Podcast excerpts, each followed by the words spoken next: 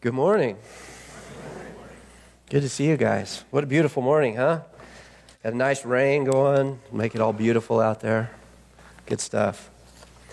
Um, so, if you happen to be new here this morning, we want to welcome you. We're grateful that you're here. We're honored that you're here. Um, and if you're looking for a church home, we certainly hope that you will find one uh, somewhere in the community. Um, if God should put it on your heart that this is your church home, then we hope that you will plug in, that you will uh, dig in, and, and, and just come and join us. Uh, just with, with all of, of who you are. But if not, we also, I want you to know that we partner, or we are in unity with, with many of the churches in town here. Uh, we, we love the pastors, we love the people of those churches, and we would want to see you plug into wherever God calls you. And again, not just attend, but plug in and be a part of that church family. So, last week I was uh, really blessed by what Ben said, and Ben almost always gets the opportunity to kind of um, uh, kind of uh, do a little commentary on my sermons, right? Uh, uh, when he's leading worship, and so I thought I'd take opportunity and do the same thing, maybe back here, and then he'll probably take the opportunity and comment on it, and it's all good. But no, I was very blessed, and I know you were too, last week with what uh, Ben had to say about just this realm of the unseen.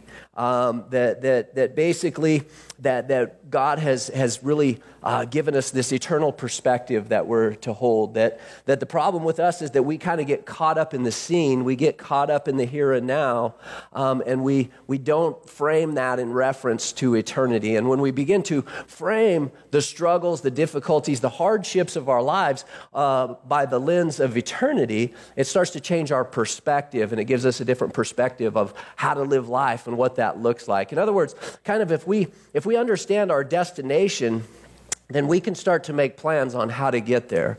If there are realities in our lives about what life is about and what that looks like, um, and we said, "Look, I want to, I want to, I want to get to this place," then how now do we begin to do the things and apply the things into our lives to get there? Ben also talked about the reality of how we're we're just broken folks, right? We're just broken people. That, that this isn't a place where we gather all of the people of Sheridan that got it all together. We're here and we're here together and we got it. No, no. We're, we're, we're people who are broken, who are being healed, who are, who are in this process um, with, with God of being changed and being transformed more and more into the image of Christ. And that, and that really that we are these clay pots. I love that idea that we're these clay pots with imperfections. And when you put a light into a clay pot that has imperfections, that light shines out. And then we recognize that those, those, those, those weaknesses then become strengths because this is the place where God's strength is perfected, right? Is in our weakness. But here's the reality, right? Is that we live in the seen right? We're here for now. We're, we're, this, is, this is the realm that we're living in. This is the life that we're living and We're living in the seen. And how do we do that? How do we, how do we look to that? And how do we, how do we move uh, through this? And Paul is going to give us some ideas here. He's going to give us a lot of therefores as we hit chapter 5. Ben was in Second Corinthians chapter 4. So if you want to turn your Bible on, grab a Bible, um, go that way. We'll also put it up on the screen. But let's get into uh, Corinthians chapter 5 here a little bit. Now, understand too, one thing that is a little bit of background here too is that Paul is living a very, um, uh, his life is a very humble life. His, his life is a very difficult life. He's a, he's a servant of Christ. He's, he's uh, persecuted for his faith. He is put down, and he really lives a very impoverished life. He, he is a tent maker on the side. His primary focus is ministry, and that's what he does. But so to not be a burden to any of the churches, he builds tents on the side, and he lives a very poor, simple life. So there are these there's the apostles that are going around, um, it, and they're coming to the church of Corinth, and they're saying, "Well, look at us. We're a lot bigger deal than Paul. We got a lot better clothes. We're not being persecuted. We're more, we're much more dynamic than he is, and all of these different things." And and they're saying, therefore, you should listen to us and not be listening quite as much to Paul. So that's a little bit of the background, too, of, of 2 Corinthians. But let's get into this. And it says this uh, verse 1, chapter 5 For we know that if our earthly tent, which is our house, is torn down, we have a building from God, a house not made by hands, eternal in the heavens. For indeed, in this tent we groan, longing to be clothed with our dwelling from heaven. So again, Paul begins to frame this perspective for us, and this, this our perspective is our lens for life really becomes eternity. And what does that look like? If we have a hope and we have we have uh, we have an eternal promise from God, then how does that shape how we live in the middle of the now? Well, Paul uses this analogy of that we're going from this earthly tent, which represents the temporal, into a building, right? And this building is a building from God, and it is not made by human hands. And that's that same picture. God himself does not dwell in temples now built by human hands, right? But, but in the hearts of his people. And we, therefore, also will not dwell in a, a building that's made by human hands, but in God himself. It's this picture of God in us and us in God and Him holding us and giving us the security and the meaning and the purpose that we have life. You see, what Paul is beginning to frame for us here is destiny. Destiny is one of the most important questions that we have in this life. Where am I going? Because where I'm going has a big difference in how I begin to live this life. We are moving from this temporal tent into this building, but we groan and we struggle. There's a reality of the life that we're living in now. There's injustice, there's hardship, there's suffering, there are tears, there's pain, there's death. And these are the reality of the life that we live in, but this is not the reality of the unseen, right? This is where Ben was taking us last week. The reality of the unseen is much greater than this. When we look at the book of Job, we'll see this idea. If you read the book of Job, you'll find yourself offended by injustice.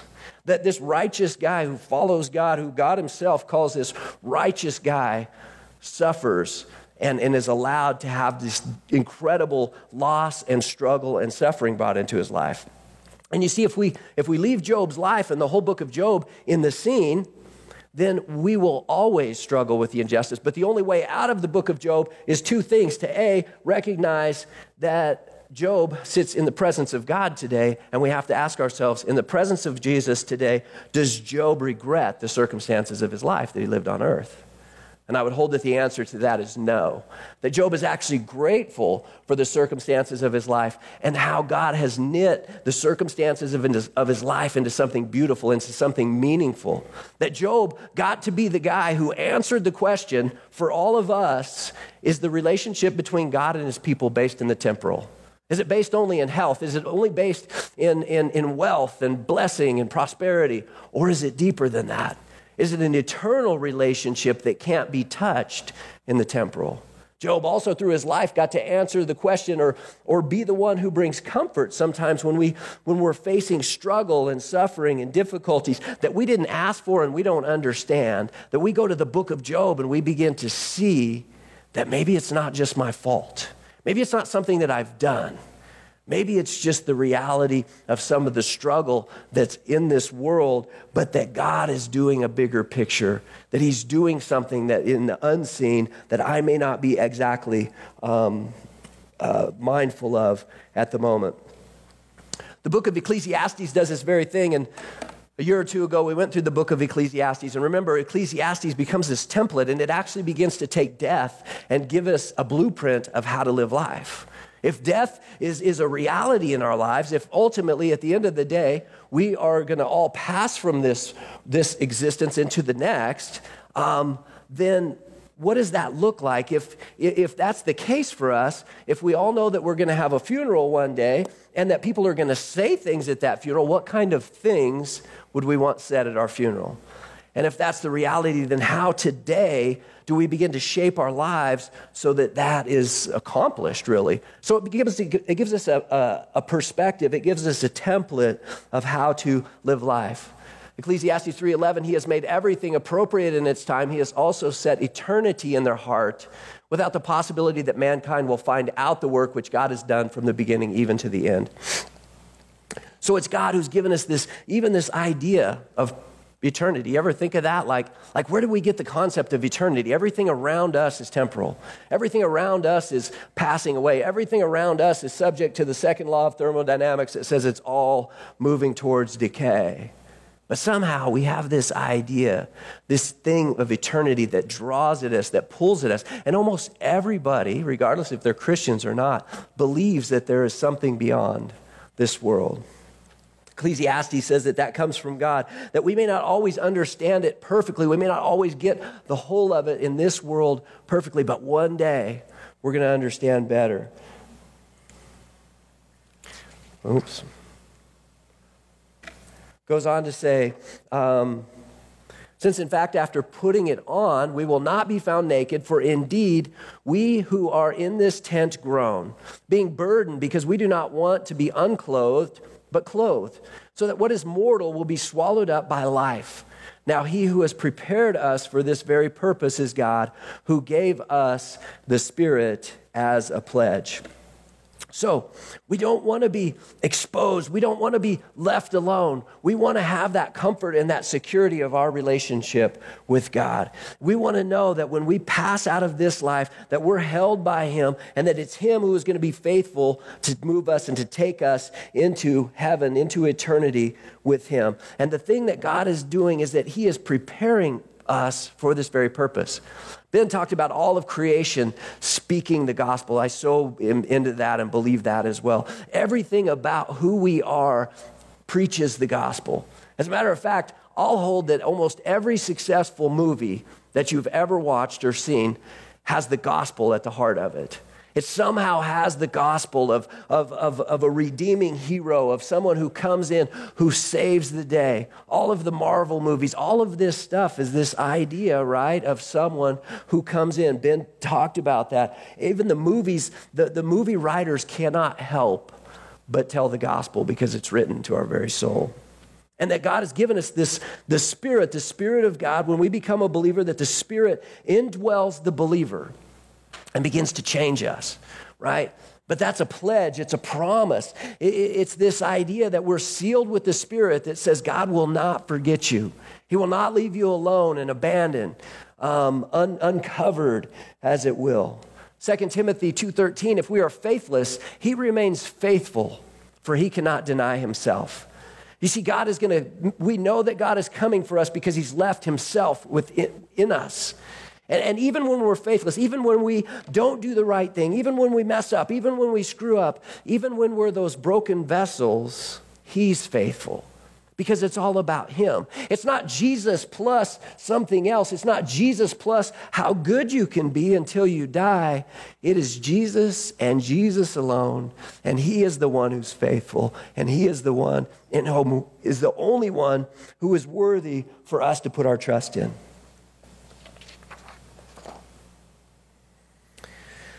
So here we are.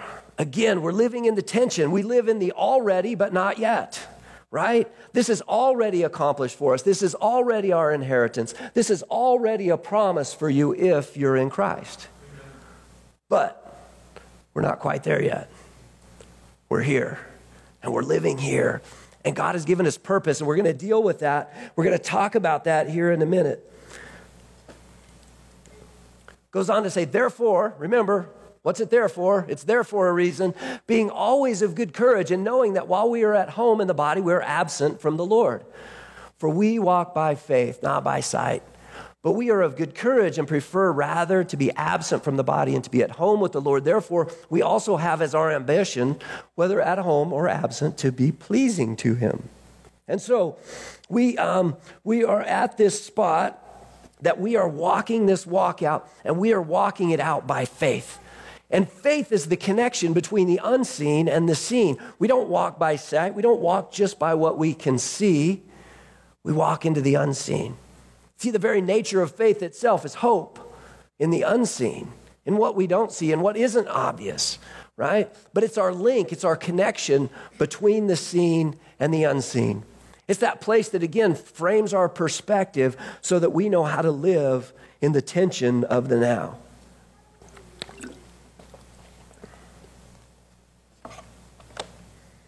And it says that it's our greatest desire, whether we're with Him or prior we're waiting to be with Him, that we would be pleasing to the Lord.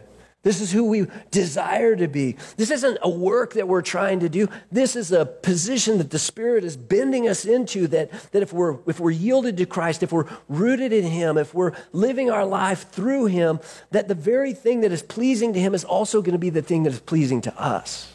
It's the very thing that we're going to want to do because because not because of external um, motivations to do something or just to be good but because he's living in us and he's changing us from the inside out. To be pleasing is a demonstration of our affection of our loyalty and of our focus in this life.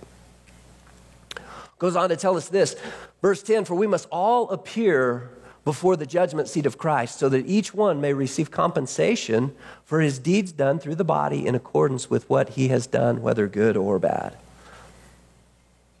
Okay, let's let that soak in. What, what it's telling us here is that what you do here matters, that there's purpose for what you do, and what you do or don't do matters. It, has, it matters. And, and what we're talking about here is the Bema seat of Christ. It is not the judgment of the unbeliever. This is, this is an account that the believer gives of our lives. That one day we'll sit in the presence of Jesus and nobody else will be there. Your church body won't be there, your family won't be there, your Bible study folks won't be there, um, your pastor won't be there, but you'll be there and you'll give an account for the resources and for the things and for the life and for the giftings that you were given and what we did with them. And we need to really get a hold of that. We need to live in that reality because if we started to frame our lives now from that perspective and say, man, what I do really matters. And it doesn't just matter here, it's going to matter for all eternity. That, that there's actually a system, and I can't explain to you exactly what it's going to look like, but there is a system of reward.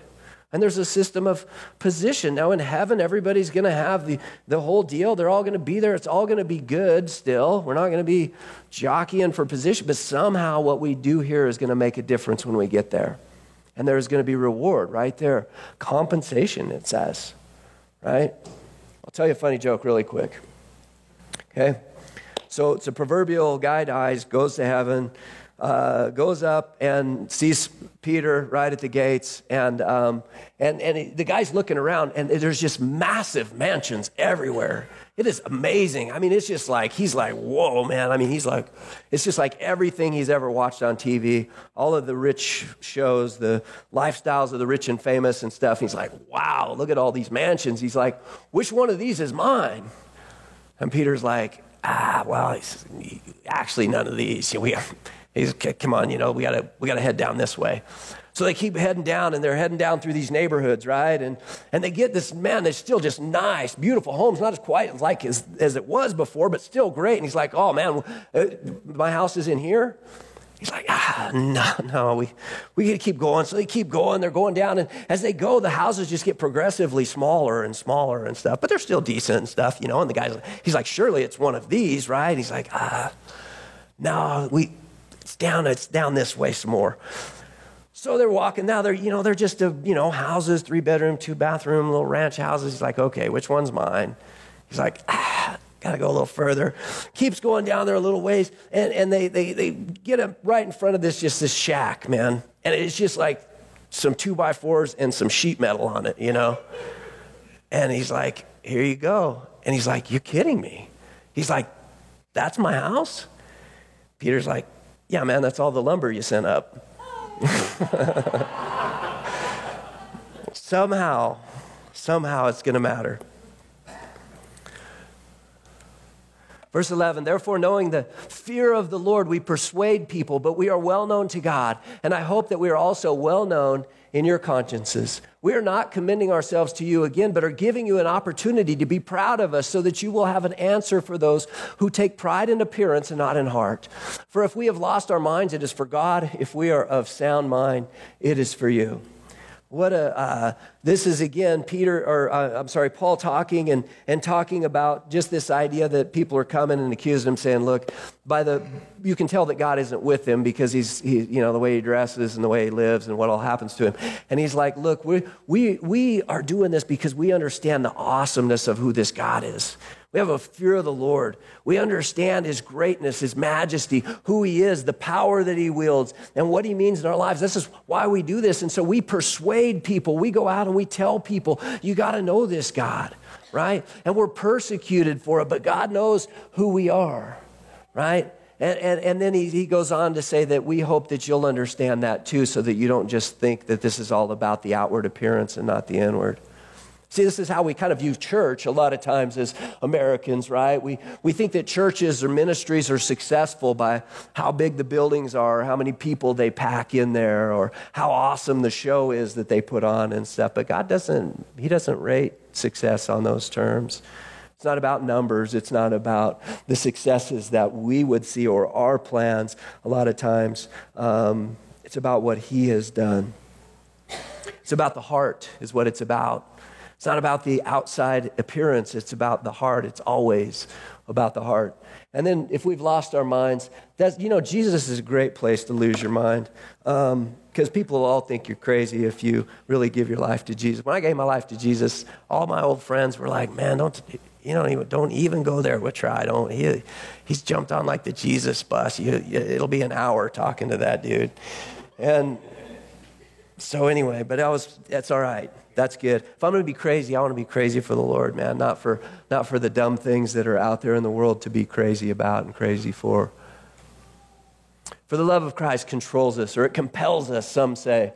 Having concluded this, that one died for all, therefore all died, and he died for all, so that those who live would no longer live for themselves, but for him who died and rose on their behalf. This is the picture, this is the gospel that, that Jesus died on our behalf. That he not just di- didn't just die, but, but his resurrection proves his righteousness. It proves that, again, like we said, that he wrote a check for us and that check cleared. And we can know that because of the resurrection. And the Bible says that he did that for everyone and that we'll all die. And that the reality of this world is, is that we'll either die and live to Christ or we will die and we'll owe a debt that's impossible for us to repay. We'll owe a debt that is, that is beyond our ability to pay. Therefore, again, therefore, From now on, we recognize no one by the flesh, even though we have known Christ by the flesh, yet now we know him in this way no longer. Therefore, if anyone is in Christ, this person is a new creation. The old things passed away, behold, new things have come. I don't know about you, but I want to be known as the new creation and not the old creation. Tri in BC was a very different Tri, up to very different things. Things that, that I, don't, I don't even, you know, they, they don't identify me. This is the good news that we aren't our actions, we aren't who we've been. We're the new creation in Christ. We're who He's made us to be. We're who He died so that we could live into this. And then He's handed us this purpose in life. You see, new things have come, old things have gone, new things have come. The things in the past, we, we, we put those in the past and we press on. What? Towards the prize, Paul says, right? Towards that eternal perspective, towards that real reason, that real truth in life. The reality that we know that there's got to be more to live for in this world than the here and now. So, what great news! That we could be a new creation. You see, this is the message of the gospel. And this is the message that the church has to have to the world out there is that no, we're not going to just try to leave you where you're at. We're not going to leave you in your brokenness. We want to see you transformed. Jesus came to make you a new creation, and all things are possible through him. Amen. Amen. Now, all these things are from God. It's all about him who reconciled us to himself through Christ and gave us the ministry of reconciliation, namely that God was in Christ reconciling the world to himself, not counting their wrongdoing against them. And he has committed to us the word of reconciliation. Therefore, we are ambassadors for Christ. As though God were making an appeal through us, we beg you on behalf of Christ, be reconciled to God. What an amazing thing that God has come to reconcile us together, to bring us in, to, to make us right before a holy and righteous God. He's come to reconcile us. And then guess what? He has given us, the church, a ministry of reconciliation that says we're to go out and we're to tell the world about this great deal. That guess what? you can be in right relationship with your Creator. You, you, can, you can be a new creation. You can be forgiven of all your past, and you can have an entirely new hope and future set before you. What, is, what wouldn't anybody want beyond that? Unfortunately, many times we want our sin more than we want that. And that becomes the inhibiting factor between us and our relationship with God is our own desire to just live our own same old lifestyle for the temporal, for sin, for ourselves, and to not find the real purpose that God has for us. This ministry of reconciliation. Do you know that God wants you to take your life and your giftings and your influence and use it in the lives of people to help them to get there too? Right? It's like, I know the way. Come on, you guys. Imagine if we had the cure for cancer. Where would we be? Who would we be telling? What places would we be? How on fire for that message would we be? If we knew the cure for cancer today and we could tell. But you see, we have a cure for something beyond cancer, something much greater, something much more important than that we would be healed up in this physical life. The one that would say that we know how you can get to eternal life. And we become ambassadors. And an ambassador lives in the culture that he's an ambassador to. We're supposed to be in this world, but not of it, right? That's what an ambassador does. You know, an ambassador doesn't go out there and try to change everything about the culture in which he is living. He goes out there as a representative of the place he's from. And he talks and he shares and he loves within that community of people as well. You see, it goes on. It says that he did this by not counting their wrongdoings against them. See, this is the only way that we can be right before God is that God has to not count our wrongdoings against us. And how does he do that? Well, he did that through the cross. Isaiah 43, 25, I, I alone am the one who wipes out your wrongdoings for my own sake, and I will not remember your sins. What an amazing thing. What an amazing uh, transaction here that God says He won't even remember your sins. So, you know, we, we, we receive forgiveness, we ask Christ, and then a lot of times we just keep going back to those old things, don't we? We're like, Lord, remember that thing I did way back then? Oh, I'm so ashamed of that, and I am so sorry, and will you forgive me? And if you've been forgiven, God's like, what are you talking about? What do you mean? I forgot that. Why did you forget that? Because of what Jesus has done. You're an ambassador for Christ. You have purpose. We have the idea here of destiny. We have the idea of identity.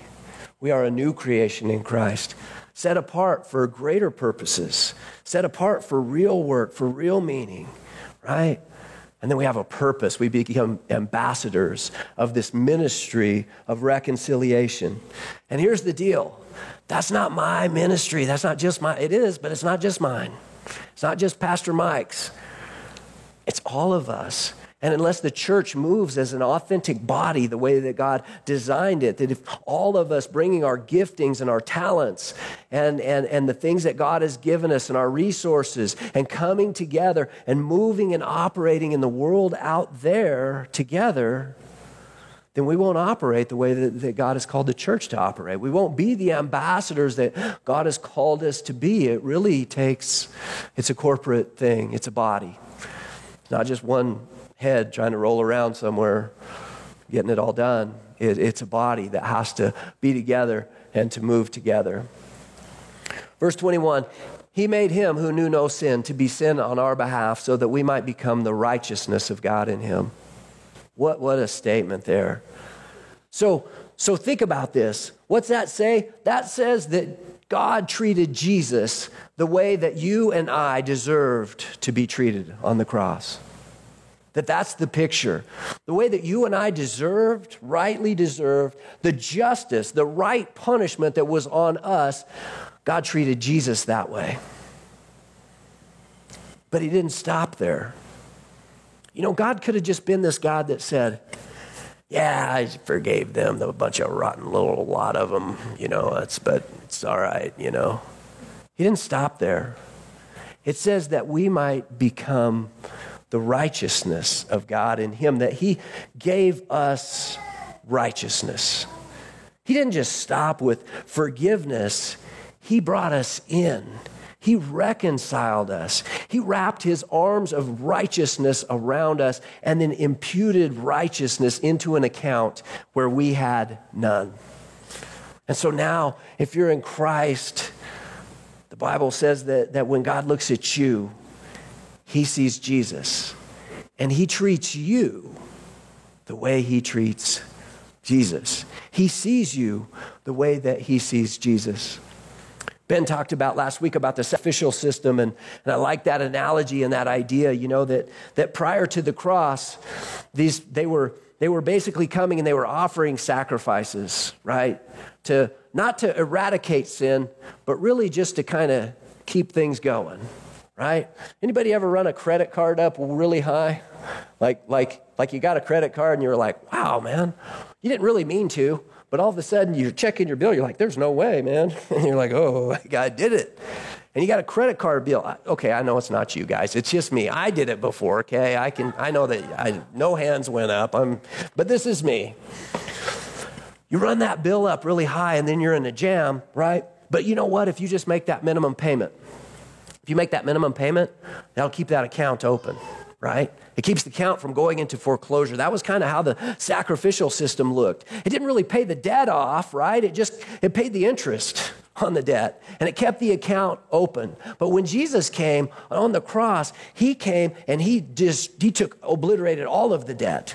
Now all the debt is gone. It's just gone. There's no debt anymore. But he did more than that. He gave you a credit card and it has no limit to it. And he said, Here you go. This is my righteousness. This is yours. Now go spend it. Just don't spend it on you. Spend it on others. Take the life that we've been given and let's spend it on others.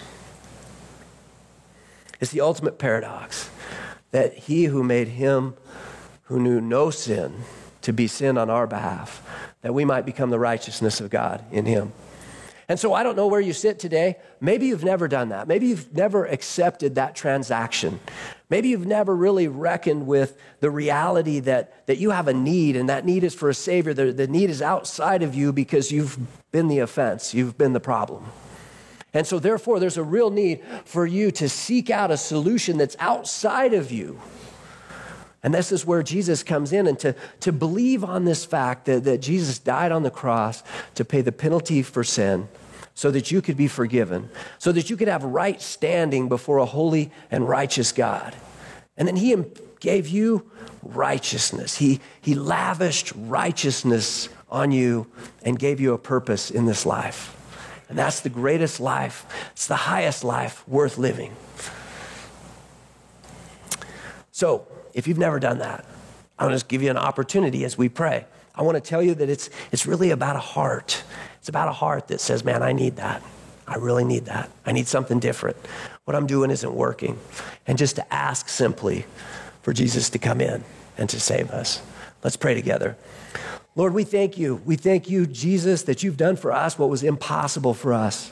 That you loved us so much that you came and you substituted your life for our life so that we might live for you, so that we might not be unclothed, as it were, but that we might be clothed in eternity, that we might have a security for all time.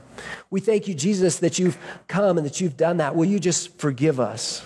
Lord, forgive us for the things that we do, and Lord, forgive us for the things that we don't do. Lord, we ask that you would restore us, that you would be the Lord of our lives, that you would that we would put nothing between our relationship with you and, this, in this world. That, that we would have no idols, that we would look to you, that we would believe on you with the whole of our being, that you would be Lord of our lives, that we would bow the knee before you, that we would acknowledge that you're the King of kings and that you're the Lord of lords. That you in you is all goodness, is all power, is all identity, is all purpose, is all destiny summed up. That you've made us, Lord. You've made us and we rejected you and we went our own way. But Lord, we ask that you would reconcile us back to yourself, that you would come as the great reconciler, that you would change us. And that, Lord, if we've made that decision, if we've done that in the past, Lord, we ask that you would reshape our perspective, that you would help us to see the reality and we would see the, the, this life, the seen, through the lens of the unseen, that faith would connect the unseen to the seen in this world, and that we would be a people who are sold out to the ways of you, that we would understand and know that one day we'll sit before you and that we will give an account for the life that you've given us. Lord, may we just, may we hear, well done, good and faithful servant in that report. And Lord, may we, may we align our lives even this day. We just acknowledge our sin. We ask that you would forgive us. We acknowledge that we've done our own things, that we've built our own kingdom. And we ask, Lord, that you would restore us even today. And that, Lord, our hope would be your hope, that our heart would match your heart, that our eyes would see this world the way that you do, and that, Lord, it would be our greatest privilege to be ambassadors for you. And we ask it in Jesus' name. Amen.